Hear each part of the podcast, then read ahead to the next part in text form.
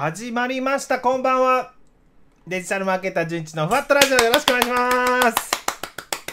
いやーすいません。今日はちょっとサムネイルがねあのーゲストの方の写真ごご用意できなかったんですけど、えーゲストの方いらっしゃいます。すごいまた美人さんが来ていただいてるんでお写真がないの申し訳ないんですけども、えー早速紹介してもいいですか？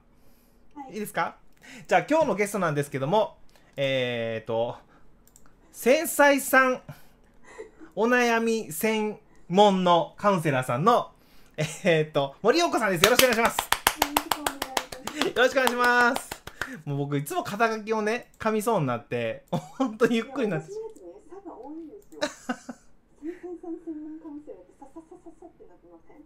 あのね作業ずるいですよ。作業は言えないです。そう、最後自分でも言いづらいんですけど、ささささしてます。じゃあ今日はささささの森陽子さんでよろしくお願いします。じゃあまず陽子さん。あこんばんはこんばんは。安倍さんよろしくお願いします。すいませんちょっと途中途中チャットを拾わせていただきますけども。ありがとうございます。今日もよろしくお願いします。あ、こういうやつやりたかった。よそうなんですよ。こういうやつやりましょうね今日も。コメントどんどんあの寄せていただければ嬉しいんですけどね。あ清水さんもこんばんは。よろしくお願いしますよろしくお願いします。じゃあ今日はね、えーまず、まあ、カウンセラーさんということなんですけど陽子さん簡単にちょっと自己紹介していただいてもよろしよろしいでしょうか？あ、はい、えっと、私はですね、繊細さん専門カウンセラーの森陽子と申します。で、あの、私はですね、HSP とかエンパスってこう最近よく言われていると思うんですけれども、あの、人一倍繊細な方たちの生きづらさを改善するためのお手伝いをしておりまして。今はですね、繊細さんお悩み相談室、これまた差が多いんですけど、それを運営しておりまして。えっとまあ、主にですねあのマンツーマンのカウンセリングですとか、うんうんうんあと28日間の講座うんをもう完全オンラインで今やっております。素晴らしいあの何が素晴らしいかってまずねもちろんやられてることは素晴らしいんですけどもう繊細さん専門のところやっぱ噛まずに言わはったのがやっぱすごいなと。そうですか。そうですよね。ここ噛んでダメ。です。そうなんです。あ藤見さんもこんばんは。よろしくお願いします。さっきありがとうございます。さっきありがとうございます。さっき喋ってたんですよもう。そうなんです。いや、今日僕、やっぱりね、あの、陽子さんにはいろいろお聞きしたくて、もう、この、カウンセラーさんと話すの僕すごい楽しみで、いつも。あ、のなかなかね、話す機会がなくて、本当は。そうですよね。そうなんですよ。まあ、とはいうものの、僕もやっぱり昔、その、言うたら、自分も繊細さんやったんでね、うんそうそう、その辺の話もちょっとお伺いできたらなと思いまして、今日は楽しみにしておりました。はい。よろしくお願いします。まずじゃあなんでこの陽子さんはねこのカウンセラーになろうと思ったんですか？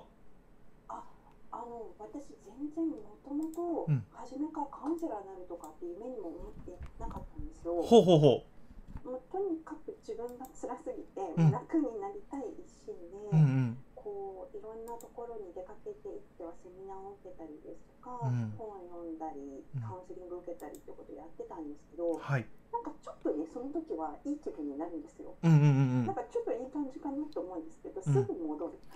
そうかなかなか良くならないのでこれは何だろうって言ってこうずっと調べてて、うん。でまああのその HSP という概念に出会ってからうん。だんだんこう自分の中でこう紐解いていくっていうか謎が解けてきて、はい。これはすごいいいなって勝手に思ってしまって、ううんんこれを世に広めたいみたいな、うん。そういう感じで勝手にカウンセラーをやっております。いや大事ですよ。勝手にカウンスもう勝手に僕もマーケッターになってますからね。資格がいらないしもう今までの自分の経験とかでね役に立てるんだったらもうね仕事にしできるんだったらやったらいいと思うんですよね。そうですね。はいあでも HSP さんだったんですね陽子さんも。あの実は HSP っていうのは、うん。生まれてから死ぬまで HSP なんですよ。あ変わんないんですね。そうなんです。なんで、ジョイさんも現役の繊細さんですよ。まあ。そうですね。すごい人の顔色を見てしまうんですよね。そうですよね。うん、そう思います。そっかそっか。じゃあそのなんかでもようこさんその繊細ってう生まれてからそのやっぱり資質というかうん。家庭環境とか関わらず HSP っていうのはえなんていうんですか？それが HSP として生まれてきてしまうもんなんですか？そうなんです。HSP っていうのは、うん。まああのアメリカのね心理学者のエレン・アーロン先生というのが提唱したという方が提唱した概念なんですけど、はい。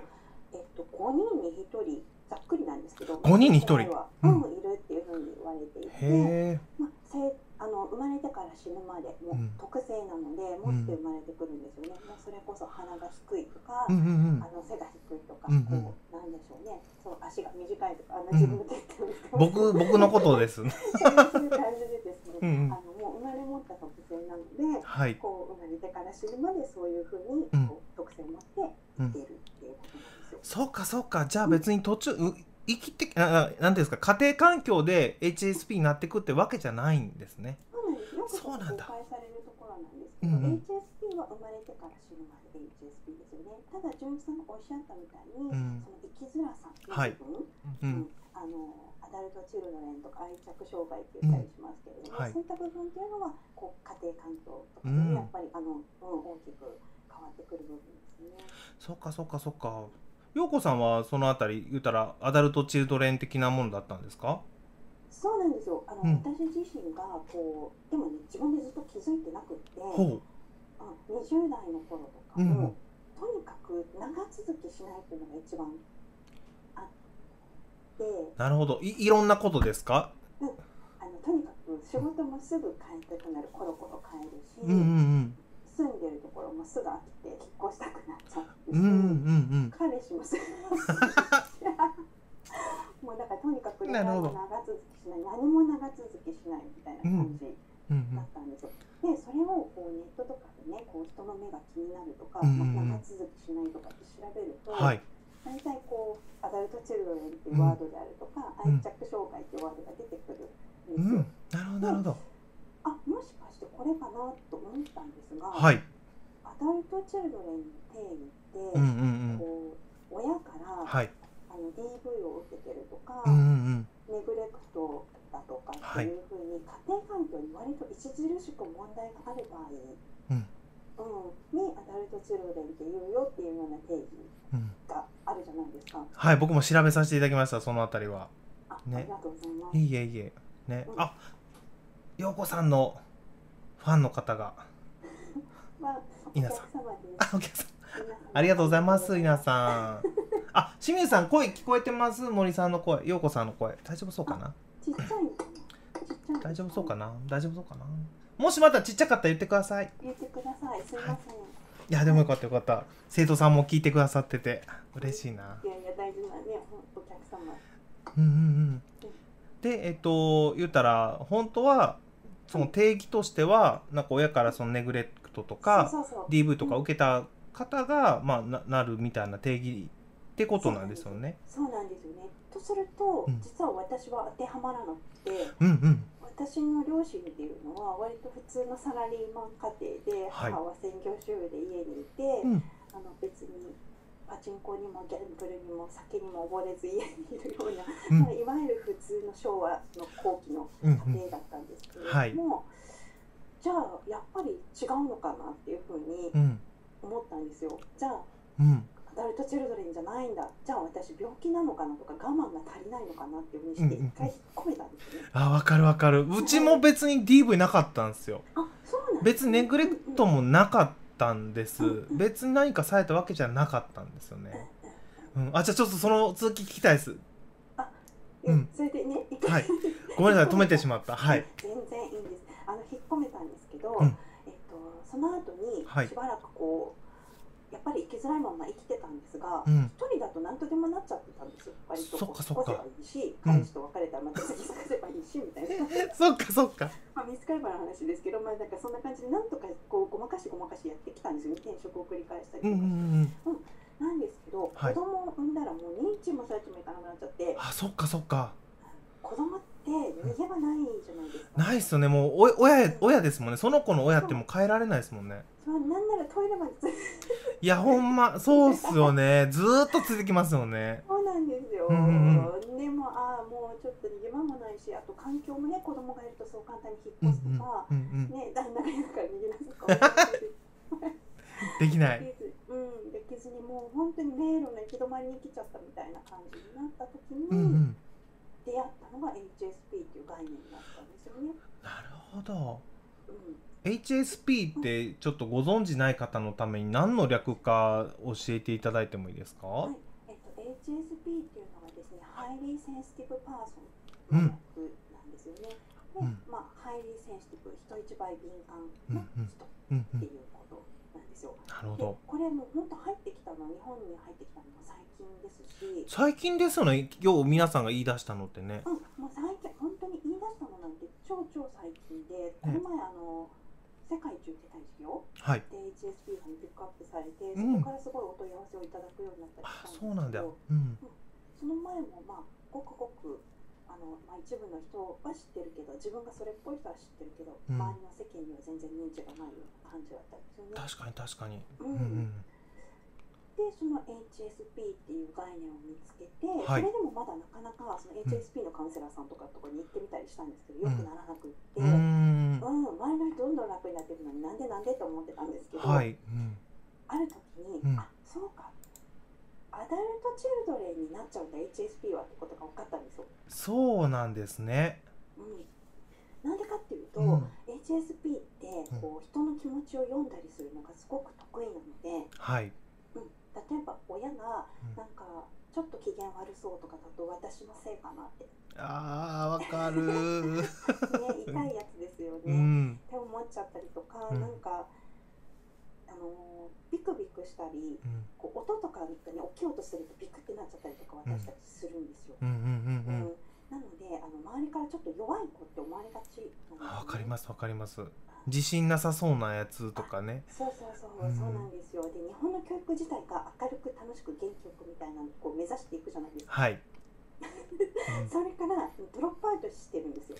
確かになうんそうするとやっぱり自分はダメなやつなんだっていうふうにちっちゃい頃から劣等感を持ってたりとか、うんうんあと周りの大人とかからも、うん。なんかもっと強くやらなさいよとか、うん。うんそんなに弱くちゃ生きていけないよみたいなことを言われて、言いますよね昔の人ってね。うんうん。ねえ本当にそうなんですよ。だからそれがすごく響いてしまって、うん。あの自分でももう自分ってダメだ弱いと思ってるし親からも言われるみたいな感じで、うん自己肯定感がすごい下がっちゃううよ。んわかるわかるわかります。ううん。んあなんなら私アダルトチルドレンと似たような感じになっちゃったんだあのよくねうん受信機とはい。送信機の話に例え私すごい喋ってるけど大丈夫かな全然めちゃくちゃわかりやすいですよね皆さん。うんうん。受信機と送信機。送信機の話によく例えるんですけど、はい。あの毒親さんっていわゆる暴力とかうんうんとかってその発信機の毒が強いわけですよね。なるほどうんうんうんで受信機の感度がそんなに良くなくってもやっぱりアダルトチルドレンになるんですよ。うんだけど私たち HSP っていうのは受信機の感度がめっちゃ高いんですね。アンテナの感度がめっちゃいい。なるほどなからちょっとした毒を全部拾っちゃう。そうかだからまあまあ言うたら一見普通の家と見えてもうんなんかそれが AC になってしまうんですね。そうなんですよ。そっかそっか。自分が AC って自覚しづらいじゃないですか。しづらいです。だって別にそんなに不幸じゃないと思ってたんでね。そうそうそうそうそこなんですよ。うん。なんで私のところに来られるお客さんもうん。なんか繊細さがあって生きづらいんですけど、うん。AC ではないですって、えアダルトチルではないですっておっしゃる方めっちゃ多いですよね。うんうんうんうんうんうん。でも実はアンテナ感度が高すぎてそうもう AC になってたみたいなとこなんですねそうなんですよ。そこなんですよ、ね。かこれめっちゃしっくりきますねこれそうなんそこのしっくりが来た時に、うんあこれやって思って今に至るみたいな。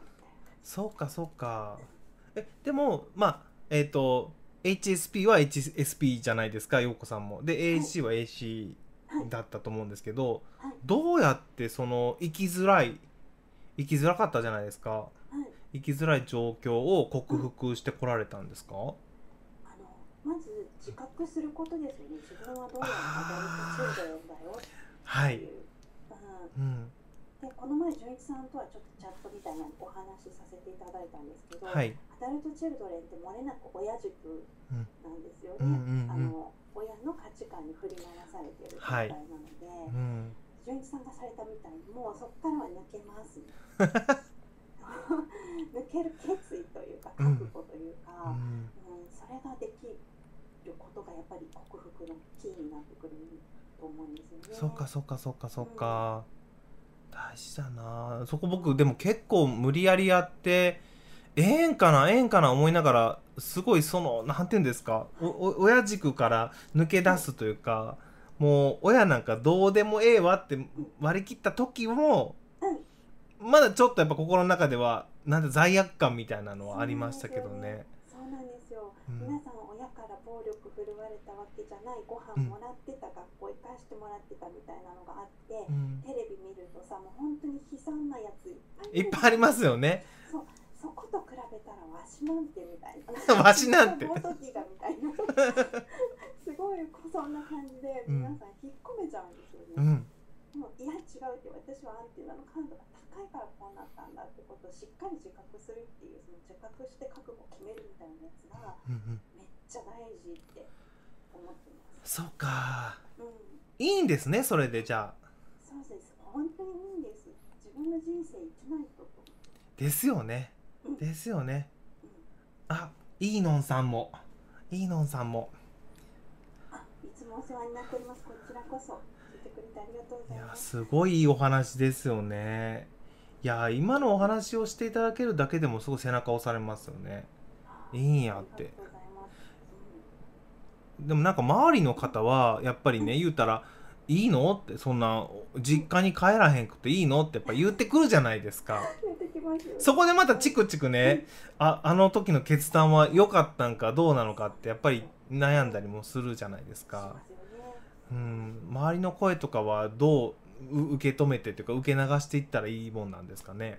あの私が純一さんがこんなに早くうん。こう自分でやりたいことを見つけられて、その大変な状態だったのにね、演習だったのに。え見つけてこんなにご活躍されてるのかなって考えた時に、え、はい、やっぱり奥様の、うん、が存じ上げないんですけど、ええ。勝手に思うんですけど、そええ。の奥様の支えみたいな、周りの誰かがそれでいいんだよってうん、言ってくれるってがすごく多分力になったんじゃないかなって思うんですよ。そっかそっか、もうめっちゃそうなんですよ。本当に優しくて、あ、ごめんなさい、えっと稲さんが。あ森さんの声小さいですか？あ、マジですか？ちょっと待ってくださいね。ちょっと待ってくださいね。ちょっと調整します何が悪いんで。すかね。私の設定が悪いのかな？いえ、ちょっと大きくしてみますね、こちらの方で。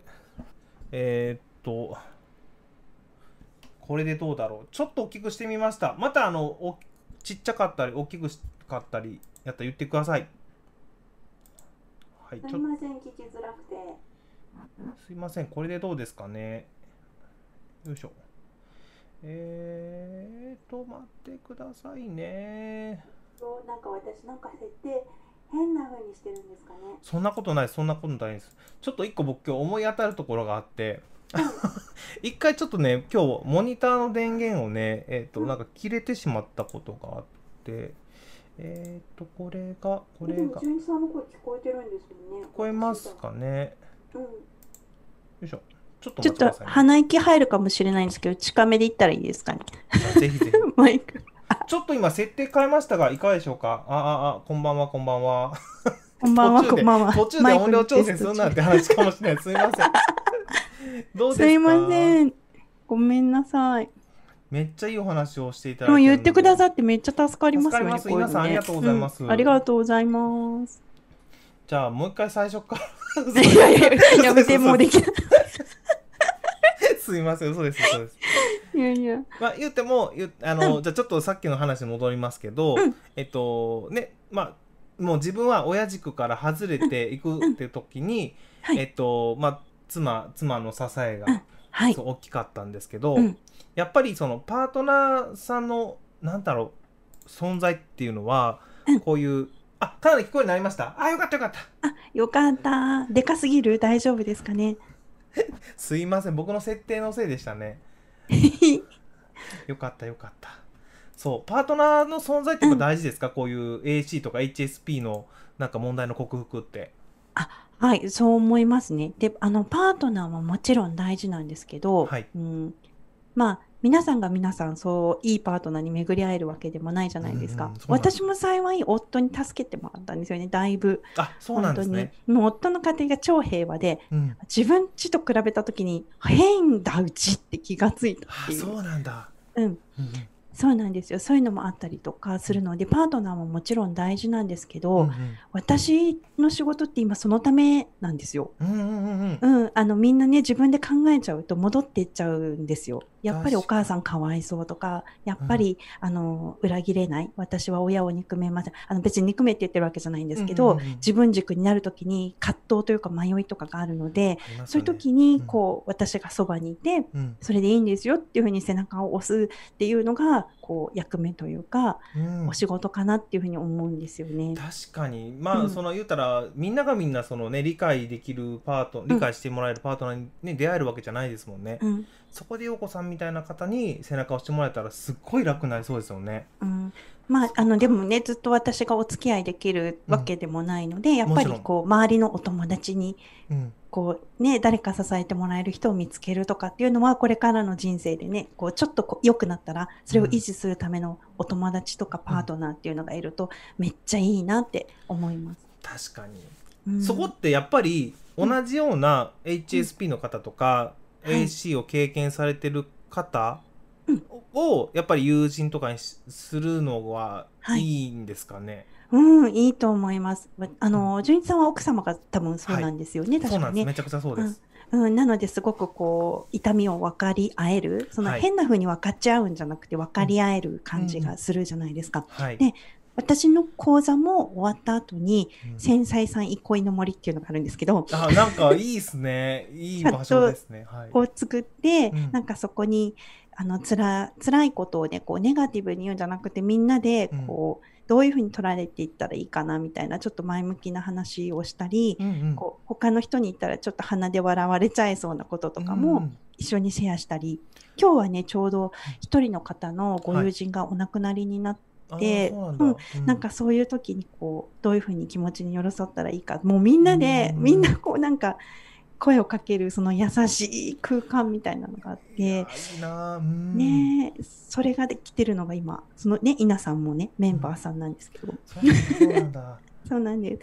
なんかそういうの続けていけたらいいなって思ってます。いいですね。そういう場所があるだけでもね、すごい生きづらさっていうのはね和らいでいきますよね、うんそう思います。なんで今までそんな場所がなかったんだろうな、やっぱあれなんですようね。ん、少ないんですよね。少数派なんですねやっぱり。少数派マイノリティだし、うんうんあとはなかなか自分がアダルトチルドでイエスって言える人っていないっていう。そうですよね、うん。認めれないですね最初って。でもね、うん。アダルトチルドレンってう、ん。日本人の8割9割って言われてるんですよ。めっちゃいるんですよ。やっぱそうなんですか？なんか日本のやっぱか昔の環境っていうかちょっとそういうのがあったんですか？家庭環境っていうかそうですね。やはり戦争の戦後のこう、ね、あのー贅沢言うなみたいなあやつが、うんその現代社会にもフィットしてないのにそれをずっとやっちゃってるっていうことかなと。あーまあねなんか中には古き良き昭和のなんとかっていう人いますけどいやね、そうなんですよ。いやでもあのあんなお父さんおったら嫌ですよね、ちゃぶ台。ちゃぶ台バン。ね。嫌やあんなご飯もったいないと思うし。こね。う、うん、そっかそっか、うん。なるほどな。じゃあやっぱりそういうねあの理解できる方がやっぱり増えてきたってことですかねここ数年っていうか。そうですよね。あのやはり皆さん心に焦点を当てる余裕みたいなのが、ちょっとね今コロナで別の意味で当たっちゃってますけど、うんうんうんなんかね自分の内面に向き合おうとされる方はもう明らかに増えてきてますよね。確かに確かに、うん。そうですよね。なんか人生の、なんかその、どう生きていくかで幸せであるかどうかってもちろんまあお金も最低限あること必要だと思うんですけど、うん。心がなんか豊かではい幸せと感じれるかどうかってすごい大事だなと思ってて、そうなんですよね。あね泣きそうやもん。泣きましょう。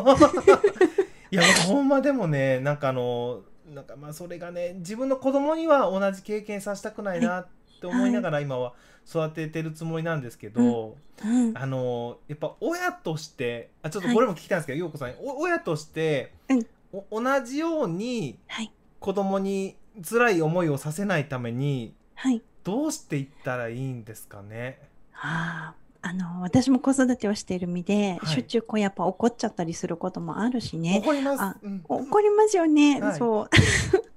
なんですけど、やっぱり、あの私はいつもみんな目の前に自分のこう前にね、コップを抱えてるっていうイメージをするんですよ。コップね、はい。うん。で、このコップ、自分のところが満タンだったら、うん子供とか、うんあの奥さんとか、うんうんパートナーとか、うん家族にこう注いでいけるんですよ。なんで、自分のコップが今、カラッカラになってないかなっていうチェックをします。なるほど。うん。自分がね、こう、うんうんすごいいつも犠牲になっちゃってうん冷蔵庫にプリン2個しかないから、うん私今日食べないで夫と息子に食べさせようみたいなのとかせんで勝手に食べます。とか些細なやつで食べましょう。また買ってきたらいいんですよね。そうなんですよ。なんかでもなんかそれをするのがこうちょっと美学っていうか昔人にありましね。どうぞどうぞってやることがこう、うん今もなんかあるじゃないですちょか。っとありまだすよね。そうそうそうそう特にお母さんにそれを強要する考え方が強くなかったそうそうそうそうなんですよ。ね。そうなんですよね。でやっぱ私の母とかめちゃめちゃ我慢してるんですよね。あれを僕ねやっぱりね母親が子供を見せてしまうと、そう。子供もそうしなきゃって思うんじゃないかなそうなん。その通りなんですよ。ねもうどんどん連鎖していっちゃうので、ですよね。母ちゃん幸せになって、母ちゃん幸せそうな母ちゃんが子育てをするっていうことが一番大事、とにいやーやかっぱそうっすよね。く。うん。そうなん。うん。なんでプリン食べます、私。プリン食べましょう。もう 2個あったら2個食べたらいいんですよね。なんならね、ちょっと別の問題が発生しますけど。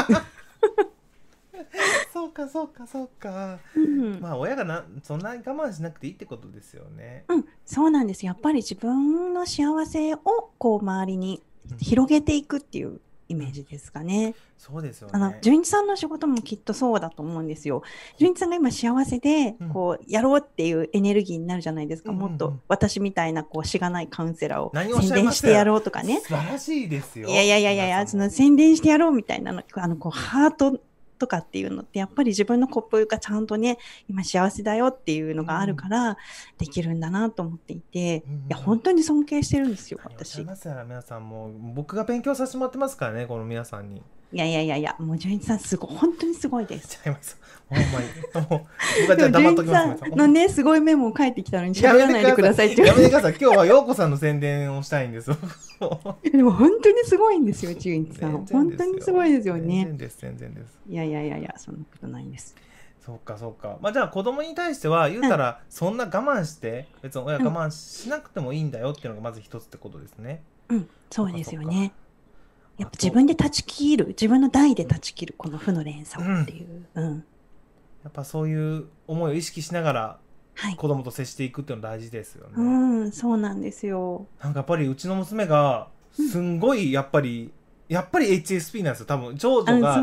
めっちゃ繊細なんですよ。うん。でやっぱこっちがちょっとでも、はいあのーちょっとイラッとしてここれし,、しまってなかったやんとか言うてしまうと、泣いてしまうんです。あかんごめん今の言い方本当あかんかったと思って。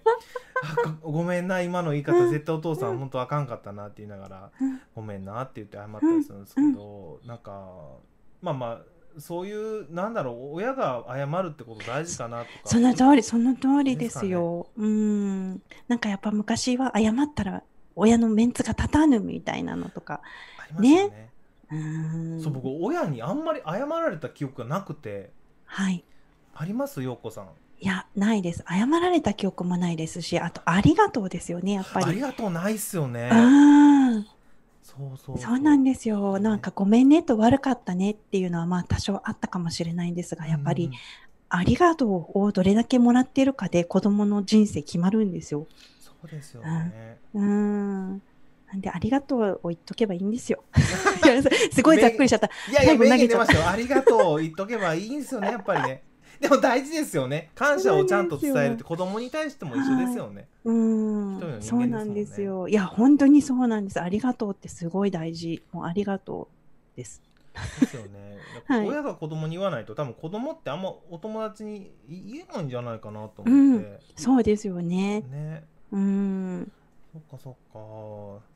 今じゃあ陽子さんが意識してるのはもうプリンを2個食べるってこととありがとうを言うってことですね。あもうでも本当ぶっちゃけそうで、そのプリンを2個食べるっていうのも自分へのありがとうなんですよね。そうか。うん。よう頑張っとるねって。うんうんうん。もう AC で生まれ、あの AC で育って大変だったのに子供産んで育てて偉いねみたいな。プリン食っていいよっていう。そうね。あ、まさみんさんもありがとうございます。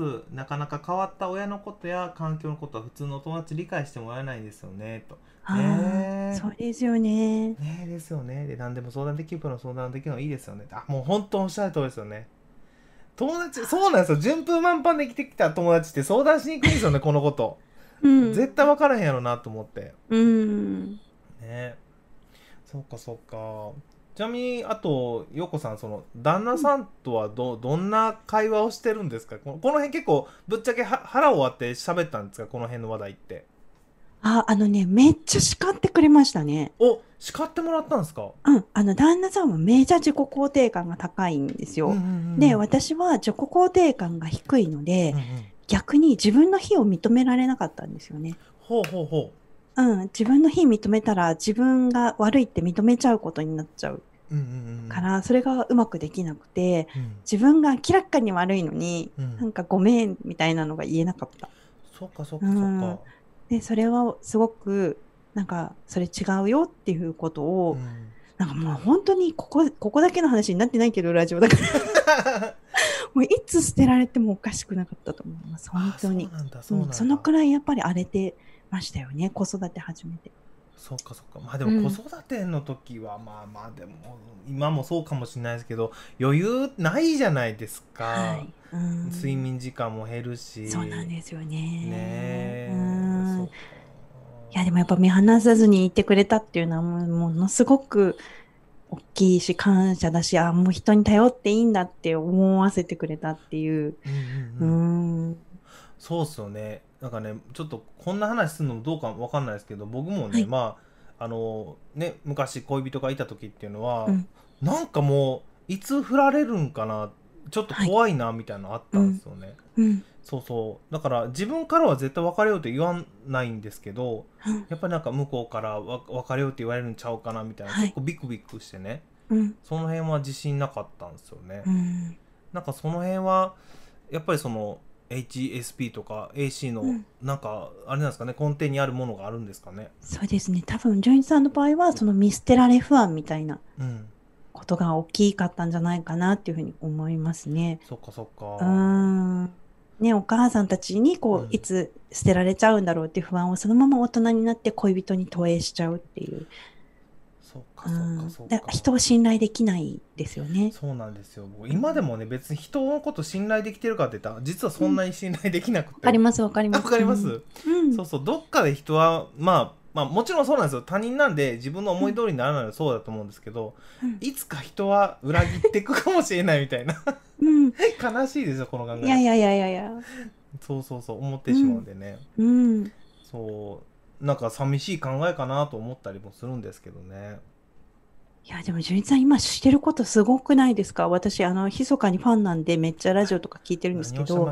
いやあの、PTA 会長されてません？あそうそうそう。です皆さん聞いてください。HSP で PTA 会長ってめっちゃハードですよ、これ。ハードですよね。ねめっちゃもうだからすでに すでにあれですよ。もうめっちゃ気使ってでしょ？全部受けてしまってますもんいろいろ。多分これ PTA の中でもいろんな委員さんがやんないといけないことをうん。すでに結構肩代わりしてるいやいや そうなんですよいつね。振ろうかな？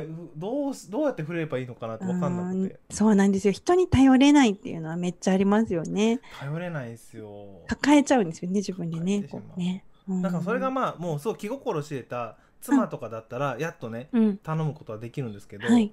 知らない人に頼れないんですよねそうですよね。どうどうしたらいいんですかねこれはうん。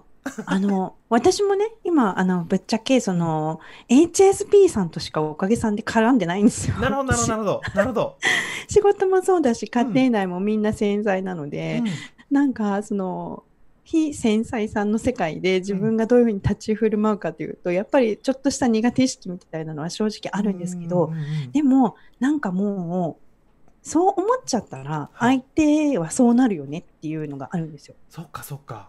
うん。うんなんか扱われてるみたいに人ってなるじゃないですか。うんなりますなりますなります。なんか純一さんのことを例えば私がめっちゃ舐めてかかって、うんなんかこうなんか上からの来たら なんだこいつってなるじゃないですか。まあまあまあそうですね。なってしまいますね、はい。なんでできるだけ自分から先に閉じない？扉を、うんうんうんうん。うん大好きスタンスでいくっていう。なるほどね。いや本当に純一さんのことは好きなんですけど、なんかいや僕も好きですよ。好きなんですけど、最後どうなるかわかんないよ そうですよね。でもそれってやっぱ成功体験だと思うんですよね。あ自分が開いたことで相手に受け入れられるっていう体験を何度も繰り返していくと、あそんなに世界悪くないなみたいな。やっぱりね、うんいろんな人がいるけれど、うんうんうんでも受け入れてくれる人だっているじゃんみたいなそっ体験。かそうなんですよね、うん、そこをちょっとじゃあ頼ってみます一回すごくいいと思います。じゃあちょっと LINE ではい助けてって言ってみますわ、もうすごい案返外助けてくれるんですよ。そうなんかね多分そうなんだろうなって思うんですけど、なんかね自信がないんですよねうんうんうん。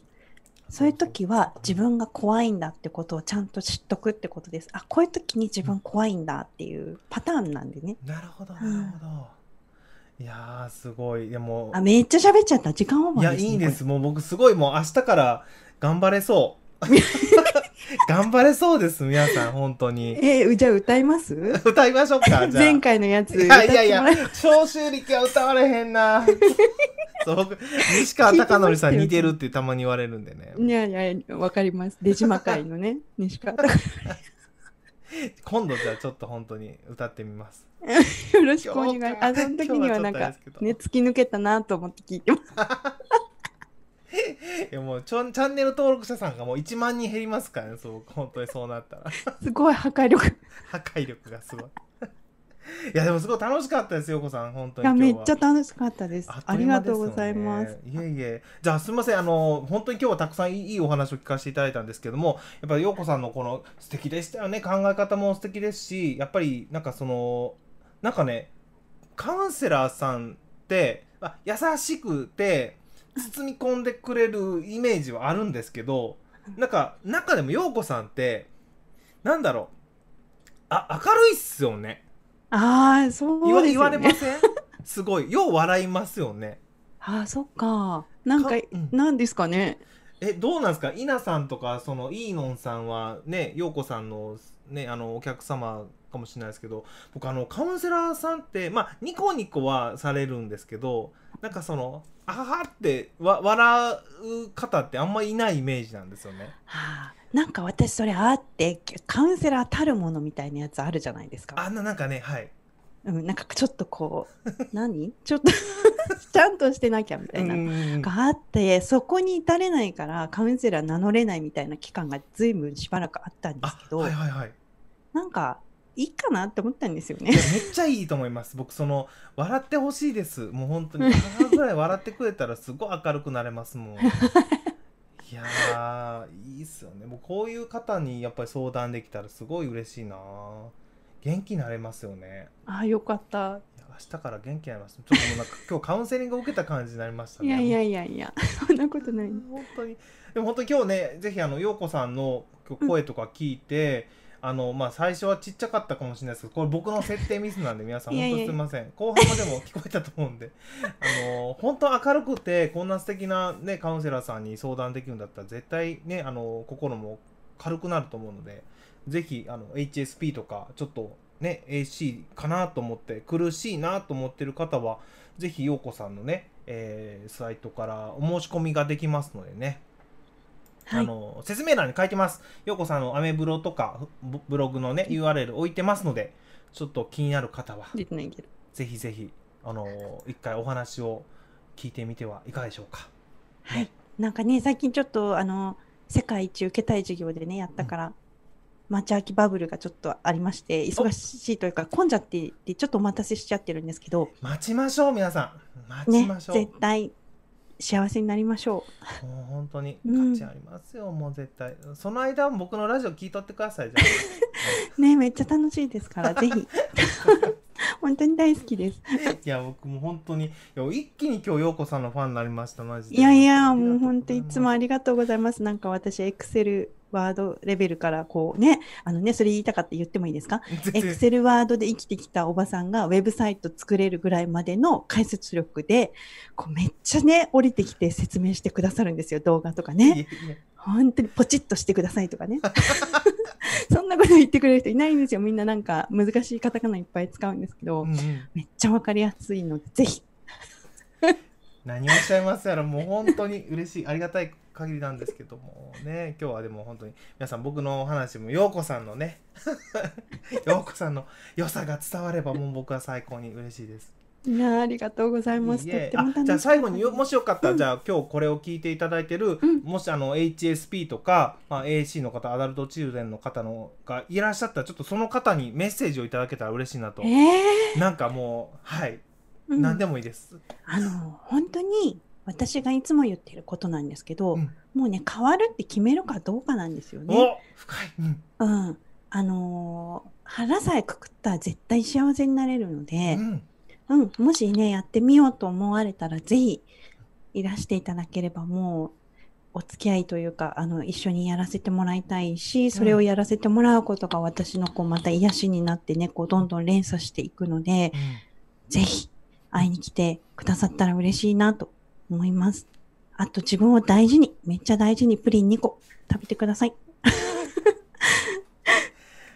はい、ありがとうございました。ありがとうございます素敵なメッセージ、最後にありがとうございました。本当に。じゃあ、すすみません、もういつもはね、寝てる時間だっていうことだったんですけど、今日はわざわざね、深夜、あの、起きていただいて。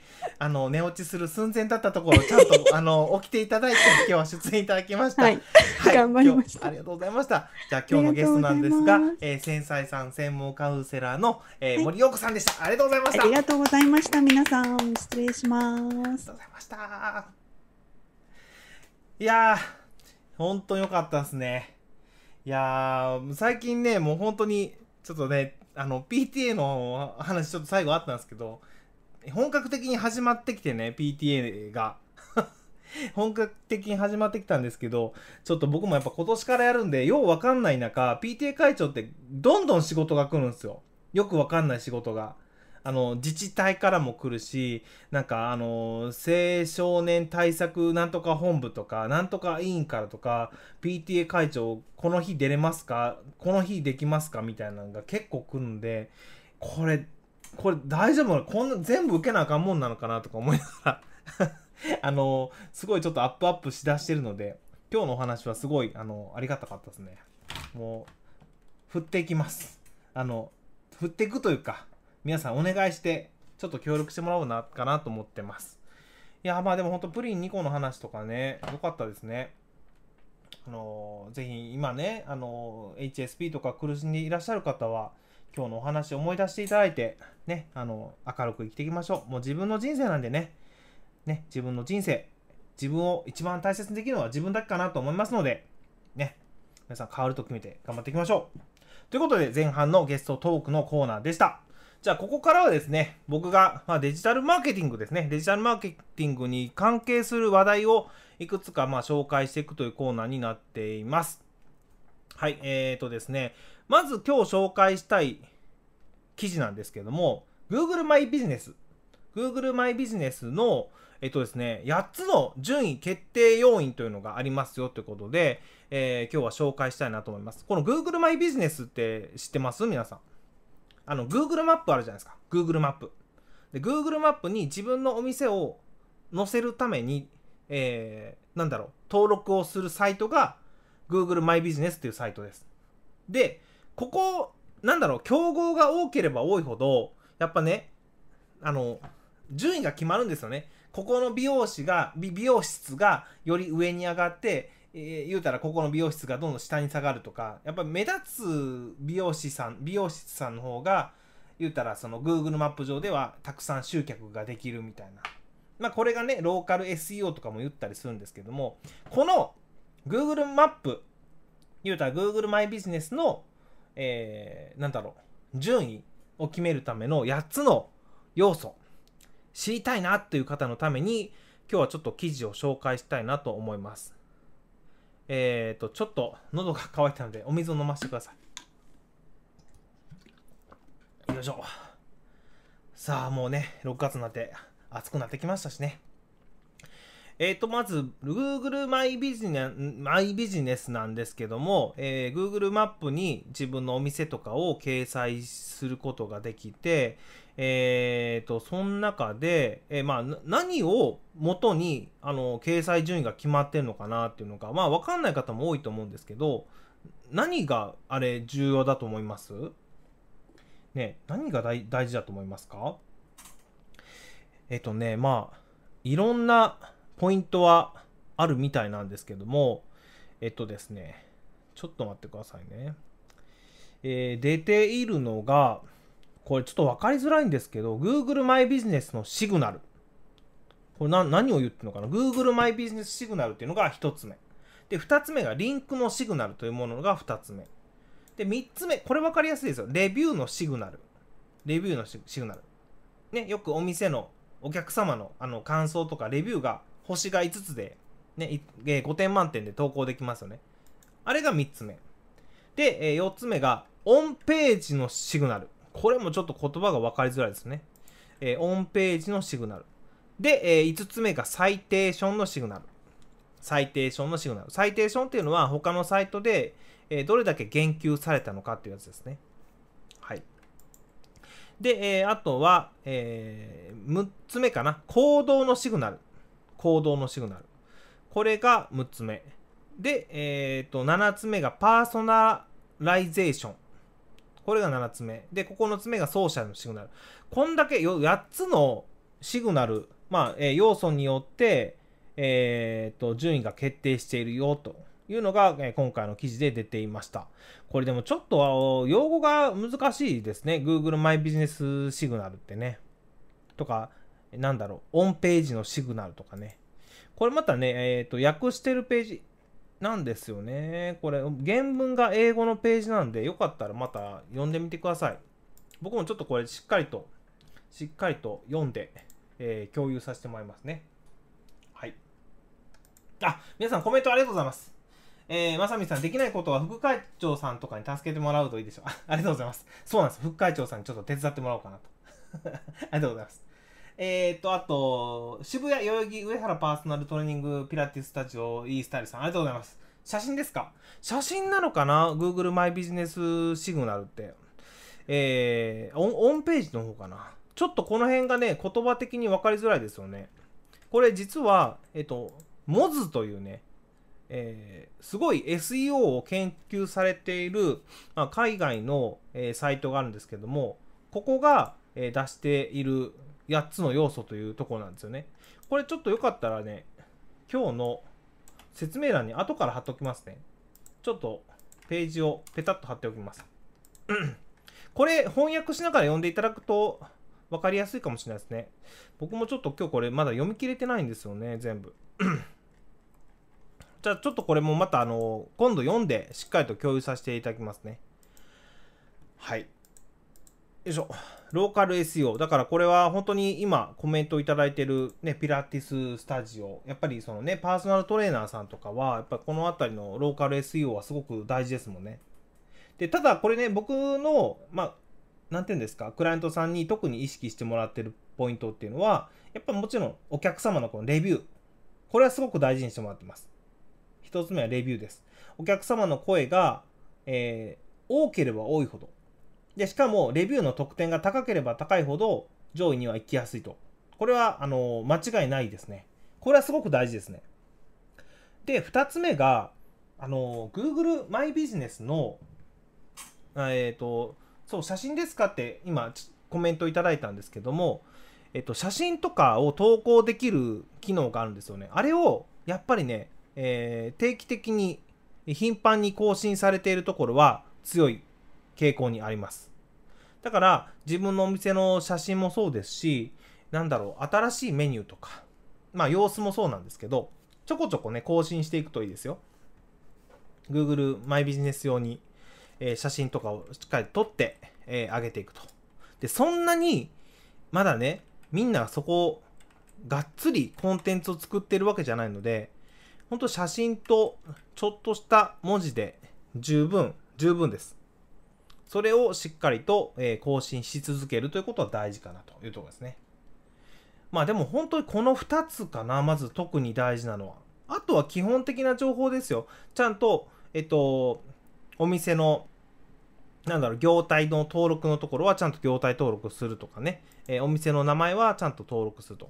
でね、なんかね、これ、あの、よく勘違いする方がいるんですけど、えっと、お店の名前を登録するときに、あの、余分なキーワードとかをあんまりもりもり入れちゃダメなんですよ、あれって。本当にお店の名前をシンプルに入れないといけないんですけど、なんだろう、SEO 対策になるんじゃないかってことで、えー例えばですよ、えーなんだろう、カラーリングがすごい上手な美容師がたくさんいる女性のための美容院、えーカット松原みたいな。ちょっと長くタイトルをつけてしまうと実はあんま良くないんですよ。ルール的にはもうカット松原っていう、例えばお店の名前だけしか本当は入れてはダメなんですけど、そこに変に SEO 対策をしようともして、えーなんかキーワードを散りばめるとかはあんまり良くないですね。はい。ですので、ローカル SEO をやるときは、まずは基本的には店名はもうシンプルに登録すると。で、あと基本的な、えー、と地図の、ね、住所登録とか業態登録とか、えーなんだろう、基本情報ですね。基本情報と、え業態登録とか、そのあたりをしっかりして、あとはもうレビューをしっかりと増やしていって、写真とかの投稿頻度を上げていくと。まあ、そのあたりで十分上位は取れるかなと思います。まだまだね、本気でこの Google マイビジネスのね、えー対策をされている方って多くないので、えーまあ今日8つのポイントって今、モズのサイト紹介しましたけど、ちょっと分かりにくかったんですけど、あのーこの8つも意識するのはちょっと難しいと思うので、僕がお伝えしたレビュー、写真の投稿、えーあとは基本情報の登録ぐらいですかね。この3つぐらい注意してもらえれば十分上に行けるかなと思います。はい。えーここまででまず Google マイビジネスの話は終わりです。終わりです。で、次なんですけど、今日ね、ちょっと別の講座でお話ししてた話なんですけど、えっとね、あの、インスタと、ちょっとま、また、あのまた TikTok の話かっていう方もいるかもしれないですけど、あの、インスタ頑張ってる方、TikTok やった方がいいよって話ですね。ここ1週間ぐらいずっと TikTok、TikTok 言うな、このおっさんって思うかもしれないですけど、あの、インスタをやってる方で、フォロワーさんを増やしたいっていう方も結構たくさんいらっしゃると思うんですけど、今ね、あのーインスタって、いいね数とかね、あんま出なくなったじゃないですか。だから、あんまり、いいねがたくさんついてる人だからフォローするみたいなんてちょっとなくなってきてるんですよ。だから本当にいいコンテンツとかじゃないと、まあフォローされなくなってきてるんですよね。で、そこでですよ。そこで。